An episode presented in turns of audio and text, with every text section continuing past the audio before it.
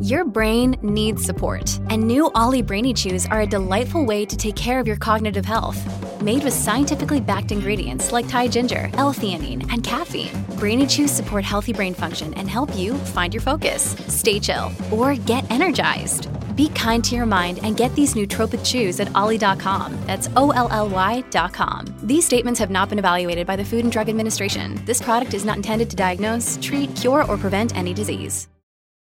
Oggi parliamo di una parola che si usa con gran tono e che quindi ha il potere di farci sentire nella più tetra ignoranza, ma che è costruita e pensata proprio male, con intenti e metodi approssimativi. Intendiamoci bene, il greco è ancora una lingua potentissima. Ha una vocazione internazionale pari o superiore a quella del latino e i suoi elementi sono ancora ricercati in gran parte del mondo per dar forma di parola a pensieri nuovi.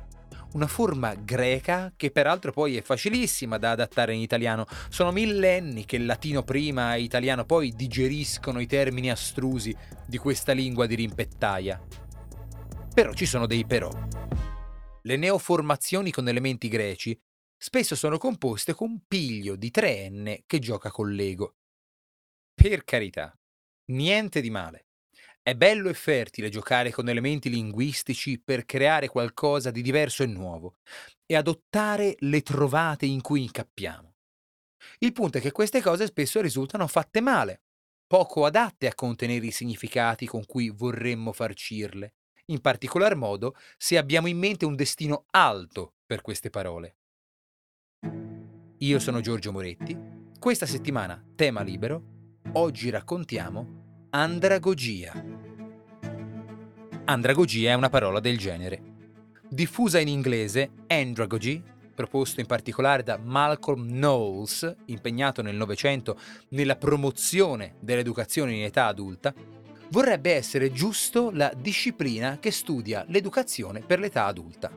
In patente contrapposizione con la pedagogia, che si immagina a torto sia l'educazione per l'età fanciulla. Ovviamente il discorso dell'educazione che continua e si sviluppa anche dopo l'adolescenza è rilevante, un po' attempato già, ma rilevante.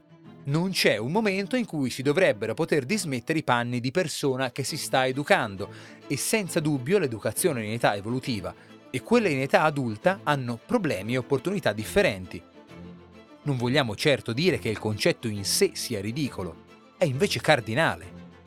Il nome trovato lo è sostituisce l'elemento storico pedo, che deriva dal greco pais paidos, fanciullo, con l'elemento andro, derivato dal greco aner andros, uomo, conservando il secondo elemento che viene da ago, condurre.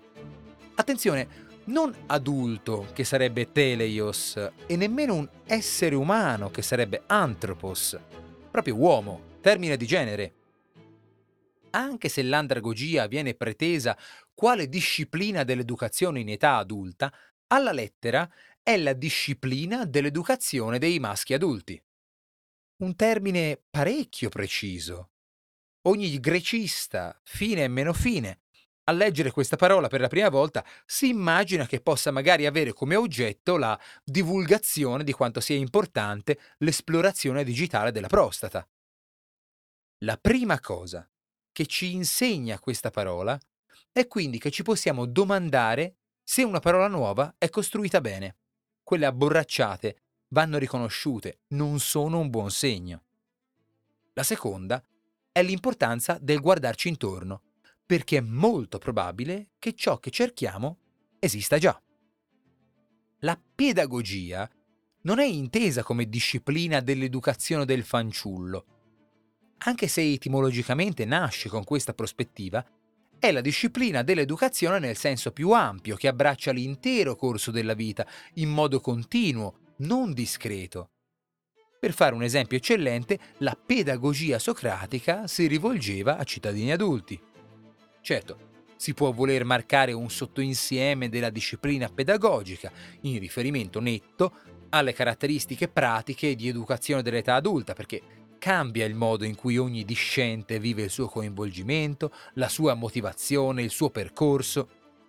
Ma non si deve pensare che la pedagogia faccia qualcosa che con questo non c'entra già. È più probabile che il riferimento all'andragogia goda di un certo successo proprio perché sottende che non siamo mica bambini noi, non pensiate che qualcuno voglia sminuirvi, è roba seria da grandi. Un passo con piede di piombo, che anticipa tutta la diffidenza che ci si aspetta di trovare da parte di gente adulta a cui è fatta la bizzarra richiesta, o data la bizzarra opportunità, di proseguire la propria educazione come se, ai ai, avesse il moccio al naso.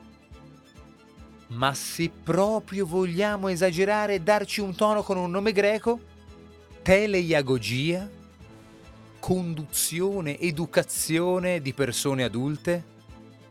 Il primo è un elemento meno facile di andro, però magari ci permette di non fare la figura di chi non sa aprire un dizionario, figura che quando si discetta di educazione è particolarmente raccomandabile non fare. Spero che questa settimana di grottesche strumentalizzazioni, di labirinti da scriptorium sia stata buona per la vostra andragogia. Per rimostranza sulle pronunce e suggerimenti potete scriverci a podcast.chiocciolaupag.it. Passate un buon fine settimana. A lunedì!